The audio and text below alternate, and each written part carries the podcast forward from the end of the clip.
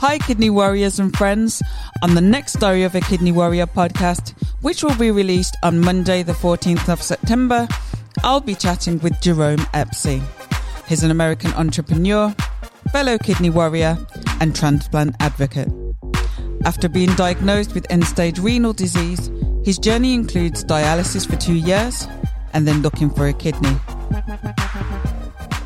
You know, I'm on dialysis now and I'm waiting for a kidney, and the process is slow. Haven't been able to find a kidney. And without skipping a beat at that moment, he said, Well, if I'm a match, I'd give you a kidney. Subscribe and join me for the next Diary of a Kidney Warrior podcast. Tell a friend and choose to live.